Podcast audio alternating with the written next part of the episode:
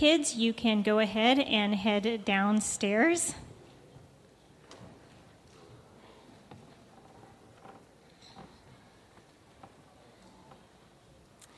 Um, Bob is not with us this morning. He and his wife Kristen have traveled to Michigan where they're picking up their daughter Kylie, who has been working very hard, I hear, the past month on work crew at a Young Life camp. So they will be traveling back this week. This morning we have a guest we've had with us many times. Brad Edgar is going to share the word with us this morning and just continue on the sermon series about prayer. So thank you for joining us. Yeah. Is this on? Hey, I did it right. I turned it on and hooked it up. Let's start this morning. Oh, I got some neat artwork up here. I don't know whose that is. Um, let's start this morning with the reading of God's words. If you can put that up there for me, be great. Starting in uh, Philippians chapter 1, verses 3 through 6. I thank my God in all my remembrance of you, always in every prayer of mine for you all, making my prayer with joy because of your partnership in the gospel from the first day until now. And I am sure of this that he who began a good work in you will bring it to completion at the day of Jesus Christ. And then 1 Thessalonians 5 23 and 24. Now may the God of peace himself sanctify you completely. And may your whole spirit and soul and body be kept blameless at the coming of our Lord Jesus Christ. He who calls you is faithful, he will surely do it. Let's pray. Father, I thank you for your word this morning. I thank you for the song that reminds us of your steadfast love that endures forever the way you do not give up on us, Lord, that you are constantly working in our hearts, calling out to us. God, I pray that this morning the words of our mouths and the meditations of our heart will be pleasing before you. We ask these things in your name. Amen.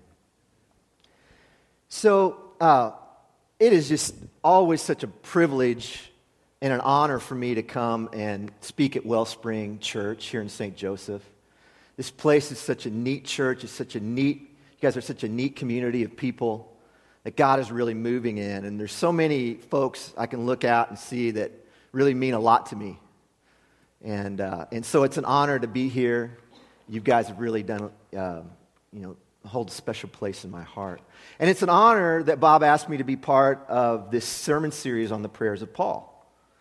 Um, it really is kind of neat. I, I, went back and listened to some of the, the sermons, and I went back to Bob's introductory sermon on this, this series of uh, sermons on the, the prayers of Paul. And he stated uh, in that introductory teaching, he stated two goals for this whole series. And one of the goals is, as we study the, the prayers of Paul, is to learn together about how we're supposed to pray for one another, right? What we should pray for, how we should pray, and how we should pray for one another in the community, right? And what is it when we pray for each other? What, what is it we're trying, we want to see happen in, in the lives of the people around us? That's the one goal. The second goal was to, to learn through the prayers of Paul what it is God wants to do with us individually when we pray. That prayer is not just about the other guy. It's also about God doing something in us as we pray. And Bob made another statement that I thought was really insightful, and that is when you can really learn a lot about somebody when you listen to them pray, right? You learn a lot about what's on their mind. You learn a lot about their life. You learn about, a lot about their priorities. You learn a lot about the way they just look at the world. And we have this really neat opportunity that uh, we've been given in Scripture to, to be a fly on the wall and listen in on Paul praying. I mean, what a cool opportunity to, to have. That we can kind of go back a couple thousand years and like listen in on Paul praying for, for, the, for the people he writes these letters to. In this case, the, the church in Philippi and the church in, in Thessalonica. And it's cool to learn what is Paul teaching us about how we should pray for one another when we listen in to him praying. And what Paul's teaching us about ourselves when we listen in on him praying. So let's go, put, put Philippians back up there real quick. I want to look at just verses 3 through 5 at first. And I want to try to find out what can we learn about how we're supposed to pray for one another and what God wants to do in our own lives when we pray. Uh, verse, starting verse 3. I thank my God in all my remembrance of you, always in every prayer of mine for you all, or y'all if you're from Texas, making my prayer with joy because of your partnership in the gospel from the first day until now. Real quick, what jumps out at you when you, when you read that prayer up there, when you see that? Give me like a one word response of what just jumps off the, off the, the words of the Bible when you think, when you read that. Anybody? Joy? Yeah. I, I see joy. I think of thankfulness, right? Paul's thankful. What else jumps out at you?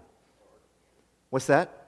Partnership, remembrance, memories, right?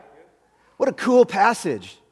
I mean, it's obviously reading, I mean, all those things come to my mind too joy and thankfulness and memories and partnership. You know, it's obvious reading that that Paul has a really deep connection to these people. He really loves them dearly. And we also have the privilege of where we're at and having God's word is, is we can, uh, we can kind of put, put ourselves in a little time capsule and go back. We can actually go back and visit. When, when Paul says, your partnership in the gospel from the first day until now, we can actually go back and visit and see that first day. We do that by turning to Acts 16. You, don't, you can do that. If you have a Bible, you can do that now. Or if you're like me, I, I get the Bible on my phone almost all the time because my eyes can see it better. But if you turn to Acts 16, and maybe later today you can really read the whole chapter. But it, it goes back, takes us back to the very first day of Paul with that church in Philippi. Acts 16, verse 11 is where it start, starts. And Luke, who's the author of Acts, gives us a record of the arrival of this small band of messengers into the city of Philippi. And it's not a very impressive scene at first. It's, it's outside the city, it's down by the river. It's a group of women. It kind of looks like maybe a picnic happening. And these, these, this band of messengers walks up Luke and Timothy and Silas and Paul. And it'd be hard to tell, seeing them walk up on this little scene by the river, that that these guys were causing trouble all over the place, everywhere they went. Jump ahead a little bit to Acts 17, and, and uh, somebody else is describing these guys, and it says they're causing trouble everywhere. They're turning the world upside down everywhere they go. In Acts 16, starting in verse 11, Luke uh, talks about these messengers coming into Philippi. And it was, a, it was a monumental movement of the gospel. It was the first time the gospel ever came to the European continent. Philippi is, is located like in today's northern Greece area.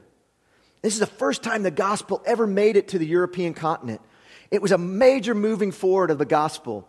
And, and Luke, the, the account of Luke tells us this incredible story about uh, one of those women in that meeting down by the river, uh, Lydia, how she became a follower of Jesus that day and was baptized.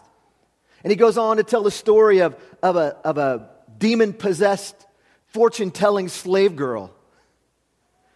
And, and the story of Paul casting out those demons and, and money grubbing uh, slave owners and, and, a, and a, a mob, an angry mob, and, and beatings with rods and, and jail. And Paul and Silas singing and praising God at midnight, and an earthquake, and jail doors opening, and a suicidal jailer who cries out to Paul, What must I do to be saved? And another incredible uh, uh, salvation story of that jailer and a, and a middle of the night baptism and, and, and eating together and rejoicing and fellowship. See, Paul was there when it first began. He was connected to them, he loved them. He was there in the beginning with them. He was there when God started this work in them. And he shared all those great memories. I can picture Paul as he's writing this letter to send to the Philippians. And in his mind, as he's writing it, he's picturing, it. he knows that when, it's, when it gets read before the congregation, that he's going to, that right there in the front row is Lydia. And over here in the room is the jailer and his wife and his kids. And he probably looked down and he saw the scars that he still had from the beatings with the rods. And he thought, man, I was there with you guys, and you were there with me at the beginning of this whole thing. And it's cool. It's what's cool in this passage is that Paul is remembering all this stuff with thanksgiving and he's honoring those memories. There's something special about that, right? When I, uh, before I, I, ran a, uh, a few years ago, I ran a nonprofit. And one of my jobs as running this nonprofit was this major building and relocation project. It was like a million dollar project, and it took a long time and a lot of sweat and a lot of work and a lot of effort and a lot of long nights, right? And I remember the day we opened the doors to the building and, and, and, and we walked in and everybody was admiring it. It's like, it's a really cool building and they're saying this is neat and this is neat. But when I walked in, you know, I looked at, I looked at carpet and I looked at the rafters and I looked at the windows and I looked at the colors on the wall and they, they weren't just those things. I, I, every piece of that building had a story because I was there from the beginning and I was there when it was nothing but just a plan on a piece of paper. And I looked around and I could see in the people of the eyes of the folks who were there with me from the beginning in that project. And I saw that they were doing that too. They're like, man, that's not just a chair, there's a story behind that chair. Let me tell you what it is. There's something really special about that kind of bond. And I know you guys in this congregation, you have some of those same kind of memories. Some of you have been here from the start of this church. And you probably look around at this church and you go, man, you know, that's not just a, I don't know, it's not just a pulpit or a stool. There's a story behind that. And you look around at each other. You know, it's like when I look at Dave Hine, who I went to college with, and Rich Fox, you know, when I shake their hand and give them a hug, I'm not just looking at them. I'm, you know, I'm, there's memories there. We go way back. There's a bond there. And what we can learn from Paul is that we should cherish those memories. We should be thankful for them.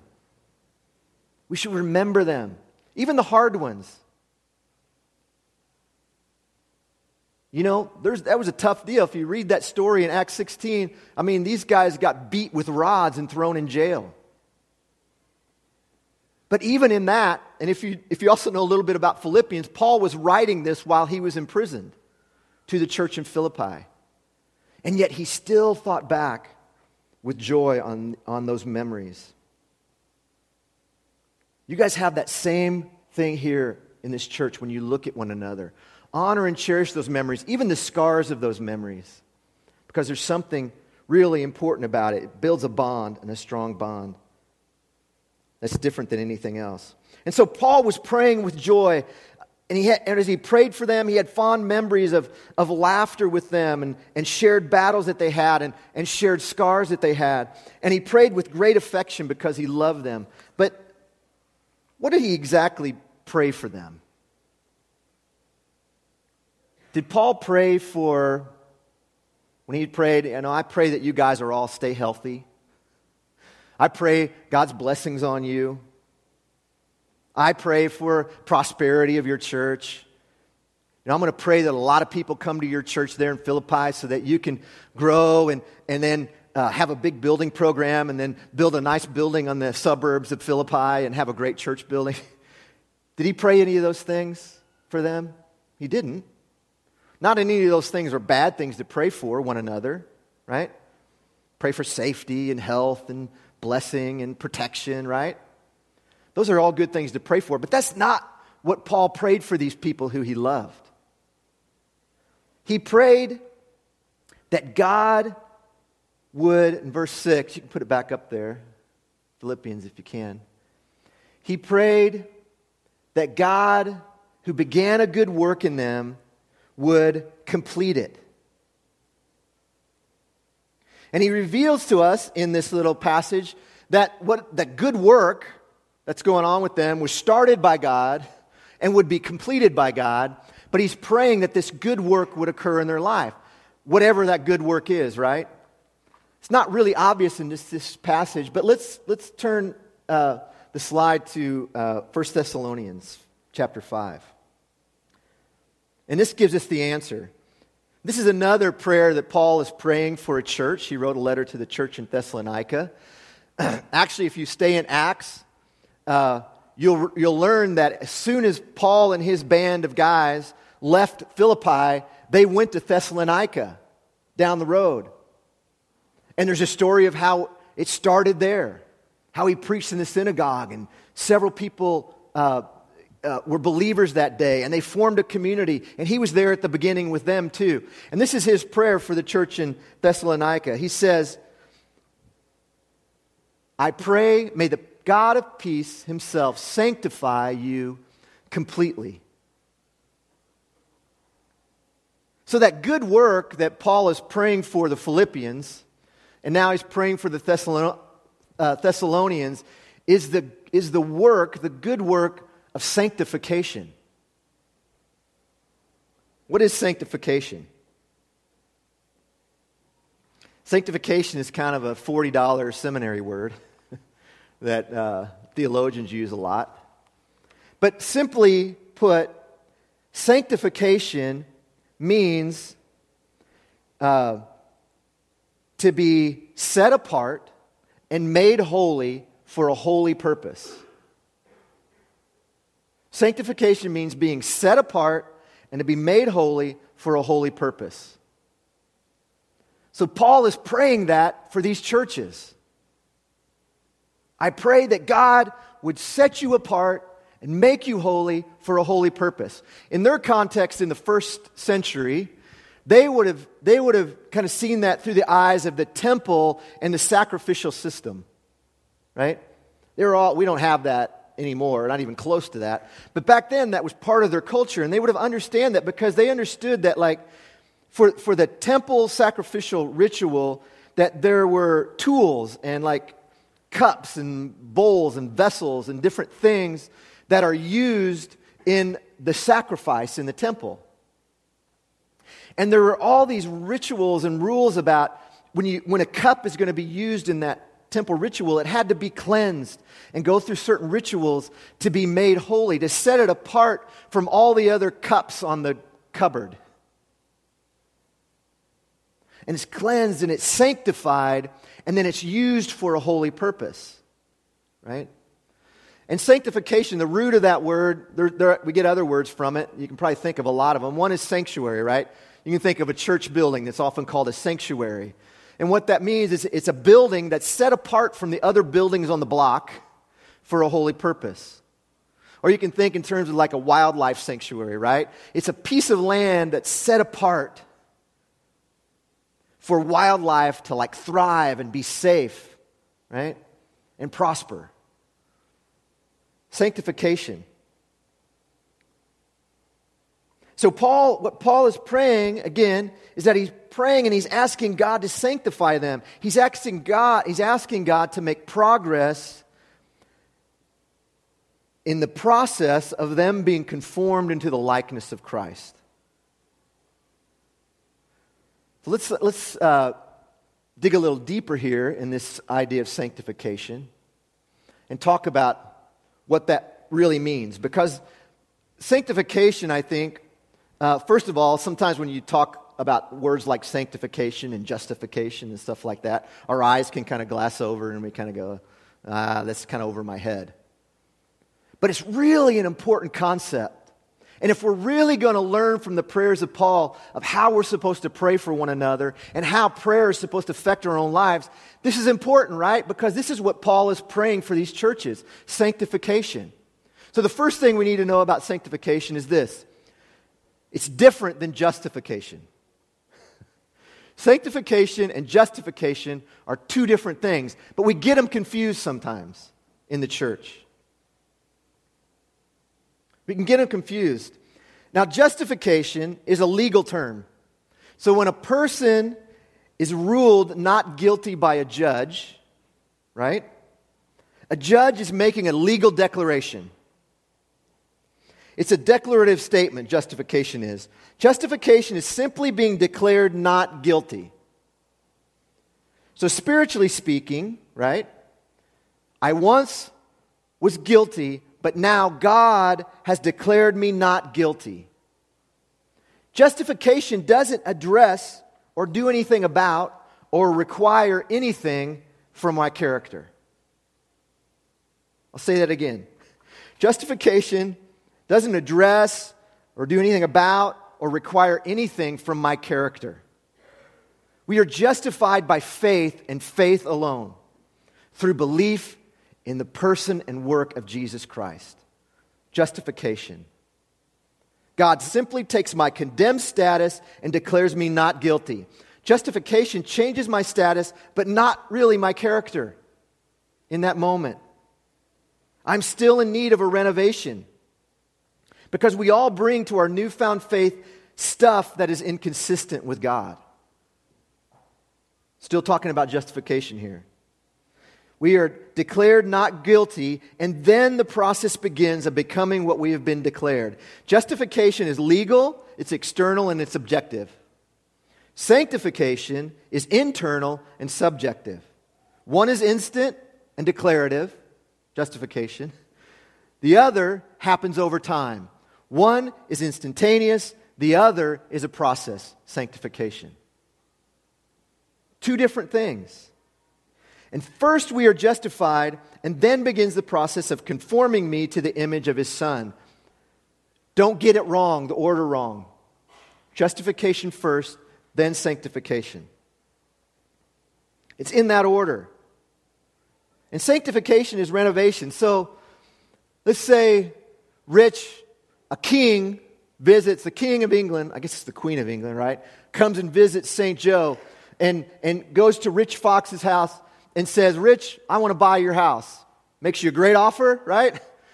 Can't turn it down. You sell it to him. This is a pretty crude illustration about it, but it kind of gets the point across, right? Gives you the money, you sign the deed. It is the house. The house belongs to the king. The status of that house has changed. But now the renovation begins. And the queen starts coming in, and instead of it being Rich's furniture and Rich's wall colors and Rich's design, they begin to renovate that house and make that house a house that is fit for a queen. Right?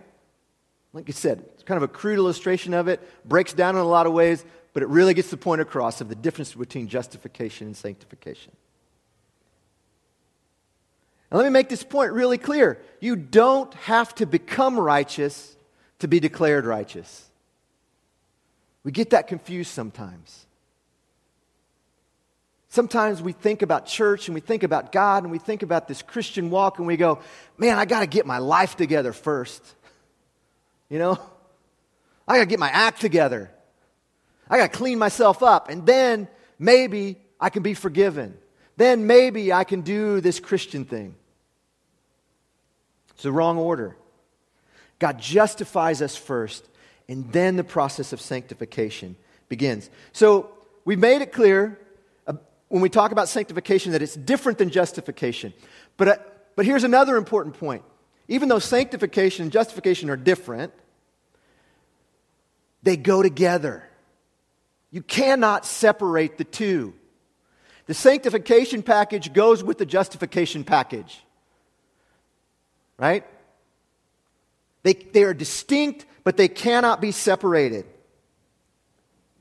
You can't disengage the two from one another. You see, to Paul, and, and we gather this from, from reading his letters like Philippians and Thessalonians and all of his other writings, you see, to Paul, it, it's absurd to think that somebody could be justified through faith, and yet they, their, their life bears absolutely no resemblance to the life of Jesus Christ. It's absurd for Paul to think that you could be saved by grace and yet you have no desire to follow Jesus. Doesn't make any sense. The justification process package and the sanctification package go together. Some people want to be justified, just kind of get saved, right? Or whatever you want to call it. Uh, get your fire insurance so you don't go to hell. And then I'm going to skip the sanctification piece. Paul's like, I can't imagine that. You cannot separate the two. How could one say that they are a follower of Jesus and have absolutely no resemblance to him? Jesus himself said, If you love me, feed my sheep. He said, If you love me, follow my commands. In fact, this process of sanctification, that process of God conforming us into the likeness of Christ, is actually one of the tests of our faith. You read, you read uh, a little letter of 1 John, or you read the book of Hebrews in the New Testament, and you realize that both of those, both of those letters or those books in the Bible, uh, they're, they're, uh, the people in those congregations were, were battling false teachers.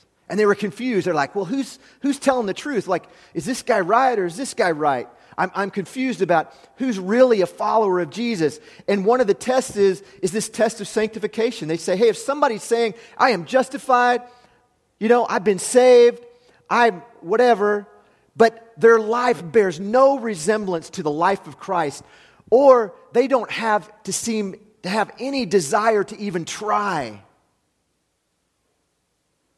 to follow the example of Jesus, then you can pretty much be assured that they are false teachers. Because sanctification is going to happen, it comes along with the justification piece. So we learned that justification and sanctification are two different things, but they cannot be separated, right? We've also learned they cannot be separated. Here's another important point about sanctification, and that's this the work of sanctification and justification, both, the work is done by God, not by us. Right? In, Philipp, in the Philippians verse, you can put it up again. It says, And I am sure of this, that he who began a good work in you will complete it. He makes it really clear there. God has started this good work of sanctification in you, and He will be the one who will complete it. See, we get that mixed up sometimes too. A lot of times we think, well, well justification is God's work, sanctification is my work. Right? But that's not what Scripture tells us. Both justification and sanctification come by faith. Now, with justification, we really don't bring anything to the table faith, belief in Jesus. Sanctification, we do bring something to the table. It's called obedience. But what we have to understand is that we cannot even begin to be obedient. I'll go even a little further. We can't even begin to want to be obedient without the work of the Holy Spirit in our lives. God is doing the work. And we find, as, as the sanctification process happens in our life, we find that we suddenly can have the strength to, be, to follow Him. We find that we have an inner compulsion of love, and we begin to want to follow Jesus. We begin to want to be uh, sanctified and made holy for a holy purpose because of our love for Him, because of what He did when He justified us on the cross, because of the free gift of grace. So I'll say it again. Sometimes we think we've got to, you know, do the work of sanctification. But I'm telling you, people, we can't even begin not just to do it, but even to want to be obedient without the work of the Holy Spirit in our lives. And we should be praying that for one another. That God would be working in our lives to make us holy as He is holy. So, we've learned justification, sanctification are two different things, but they go together, right? We've also learned that God does the work of both justification and sanctification. It is God working in us, not us doing the work. The next thing I want us to know about sanctification is this is that sanctification is not just subtraction. It's also addition. I think we get this wrong sometimes when we think about this idea of sanctification or being made holy. Certainly, sanctification is subtracting sin from our life. Yes, it does mean that. That's part of the process. It is subtracting sin out of our life. But it's not just that. Don't stop there. What we need to realize is that this process of sanctification is actually addition. It ex- as, as God sanctifies us, and He does His work of sanctification as us, it expands our capacity to love. It expands our capacity to serve. It expands our capacity to experience joy. It expands our capacity to forgive. It expands our capacity to be free. That's what happens when we are being sanctified. And way too often we miss it. We, we get a narrow view that sanctification and being made holy as He is holy is just about like getting sin out of our life. It's part of it. But that's a narrow view of it. Sanctification is adding the power of the Holy Spirit. It's adding the peace of God. It's adding strength and direction and hope to our lives. It's addition, not just subtraction. And, and the uh, 1 uh, Thessalonians passage put that up again. Paul is praying that we would be sanctified, that we'd understand this process of sanctification, of God working in us and, and making us holy and setting us apart for a holy purpose. And, and uh, now may the God of peace himself sanctify you completely. It's an important point. God doesn't just want to sanctify part of us, He wants all of us. I think one of the versions says, and may the God of peace himself sanctify you through and through, all the way through to the core of who we are. You know, theologians, I don't know if you know this or not, but it's true. Theologians have debated for probably centuries about whether humans are uh, made up of two parts or three parts, a dichotomy or a trichotomy. You know, are we made of soul and body, or are we made of spirit, soul, and body? And they, these theologians have these debates. They write books on them and articles and stuff.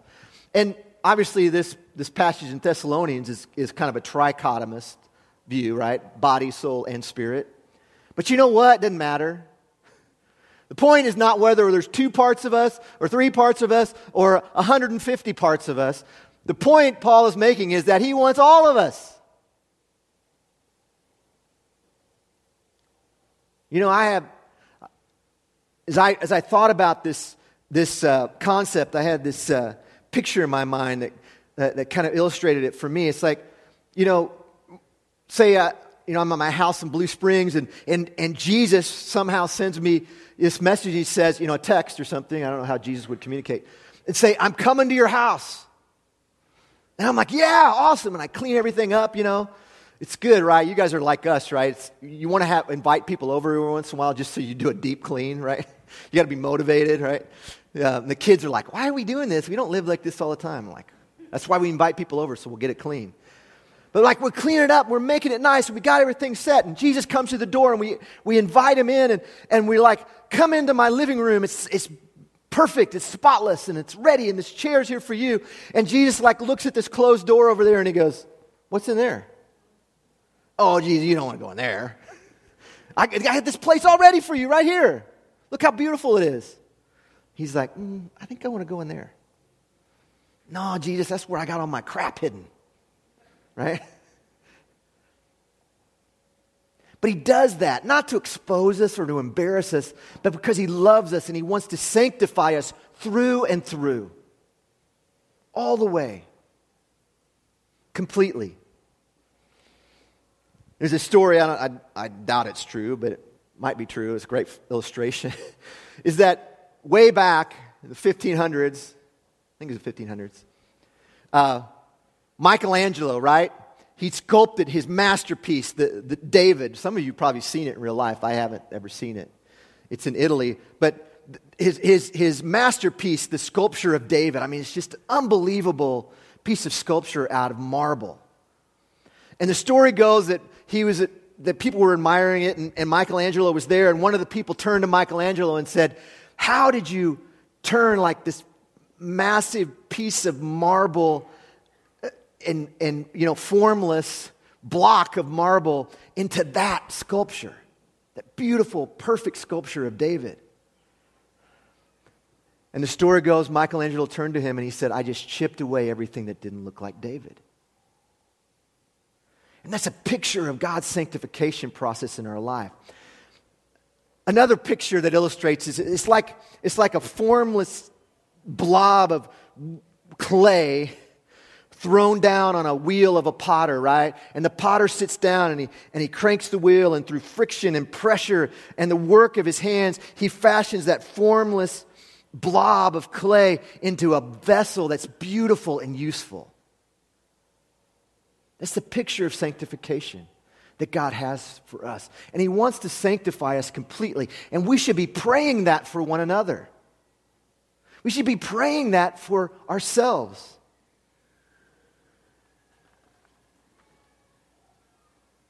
And to know that Christ, this, this sanctification is not just for the just to make, make you holy just for the sake of making you holy, right? So you can walk around with a halo around. No, this process has a purpose.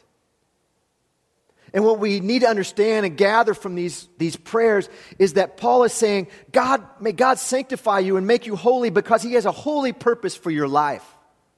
You see, in Christ, we all have a purpose. We're not made to, to live just meaningless, directionless lives. God is doing this for a purpose for our lives, and it's a holy purpose. Now, your purpose might be a worldwide impact. You know, I don't know what it is. You might preach like Billy Graham or, or sing like, I, won't say who because it'll date me if I say it. You know, and you might impact the whole world, but you know what? And that might be your holy purpose, but more than likely, your holy purpose might be at home with your kids or with your spouse and that God is shaping you and sanctifying you so you can make an impact in their life in this world and for eternity. Or your holy purpose might be at work with the people you work with to be a light to them and to make an impact in their life for eternity. You know, it might, I don't know what it is, but I promise you, God has a purpose for your life, and it's a holy purpose. And the process of this sanctification is to allow you to be set apart for that purpose. Last week, in the sermon that Bob, taught on Ephesians 3, uh, in the prayer of Paul in, that, in those verses, you know, he gave some really tough challenges in that sermon.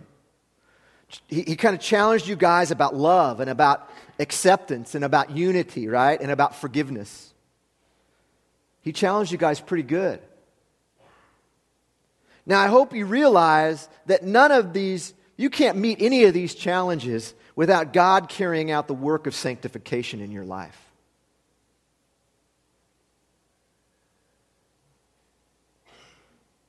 You see, the test of sanctification, like if you want to kind of look at your own life and go, boy, is this process going on in my life? This is another thing we get wrong sometimes. But the test of sanctification is not perfection, right? It's not, it's not to like, so that I can walk around and with some sinless, uh, better than everybody else kind of life. No, the test of our sanctification is not perfection, but it's progress, it's continuity. Now, my progress looked different than yours. Sometimes that progress is really slow. Sometimes progress looks like two steps back and a big step backwards, or two steps forward and a big step backwards. But the test is can you say, you know, a couple of years ago, I could never have forgiven somebody for that. But some way I found forgiveness for them. You know, a few years ago, I never would have loved somebody that looked like that, or talked like that, or acted like that. But you know what? I really love that person. Or to say, you know, before I knew Christ, I never could have stood against that temptation. I would have fallen so fast. As a matter of fact, I wouldn't even think, think about it. But now, somehow, I've got the strength to resist and not fall again for that temptation. The test of our sanctification is progress. But it's not just looking back, right? It's also looking forward. It's looking forward knowing that this process is not going to end in my life, right? Paul, in these passages, he makes it clear that God's going to complete it. God started the work, he will complete it. But I'm going to tell you something, he's not going to complete it next week in you. He's not even going to complete it like when you reach maybe your 20th spiritual birthday. You know, it's not like, oh, I've been a Christian 20 years ago today, and now I am fully sanctified. What does he say? Put, put, uh, put the, uh, the first verse, Philippians. You can put either one up, but it doesn't matter, right? When is it going to be completed? In the day of Jesus Christ. It won't be complete in any of us until he comes back again or until we go to meet him. Then it will be complete. So I hate to break this to you. If there's anybody sitting out there today going, I'm done. You know, I've learned everything I can learn. I've been sanctified through and through, and I can just cruise on in the rest of my life. I don't care how old you are. If you're a teenager, if you're a little kid, I guess all the little kids are out here. If you're a teenager or you're an old guy like me, it ain't done yet. That process is still going on. God is still working in us. The Holy Spirit is still working in us, saying, we need to grow and, and, forgive in ways we've never forgiven before, to love in ways we've never loved before, to serve in ways we've never served before, to find freedom in ways we've never found freedom before, right?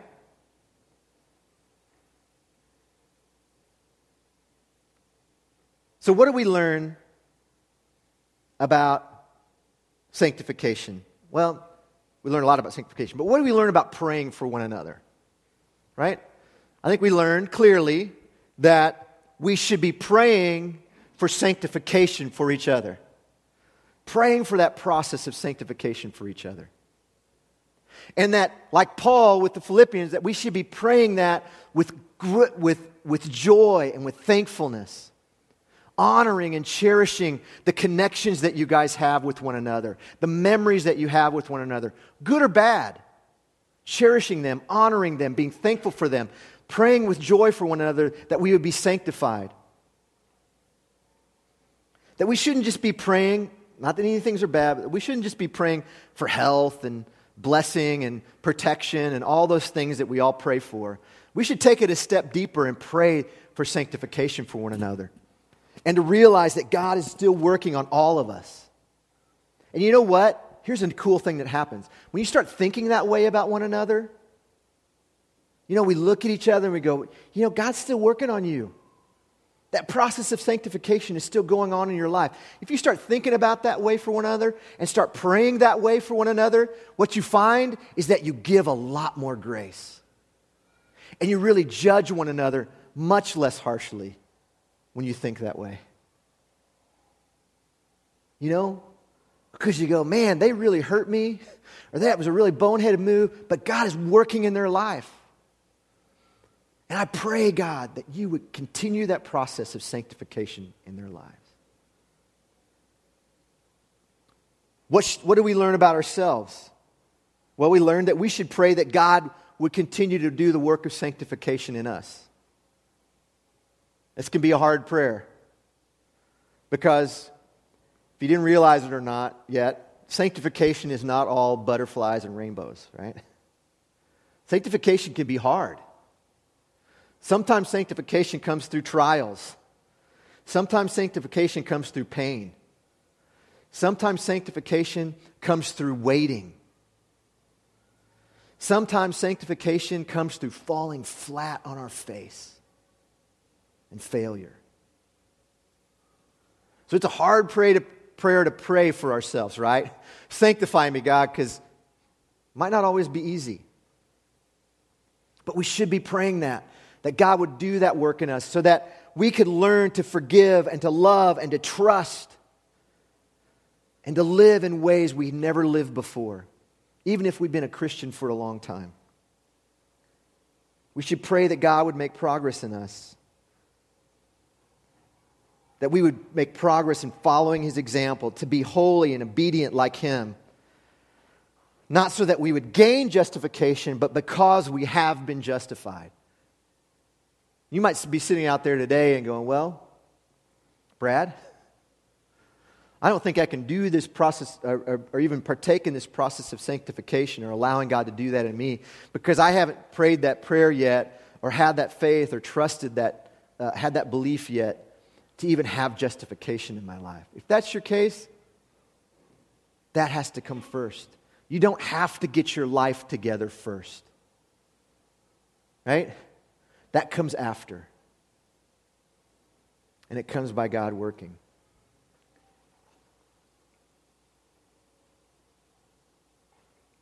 So let's pray for each other and for ourselves today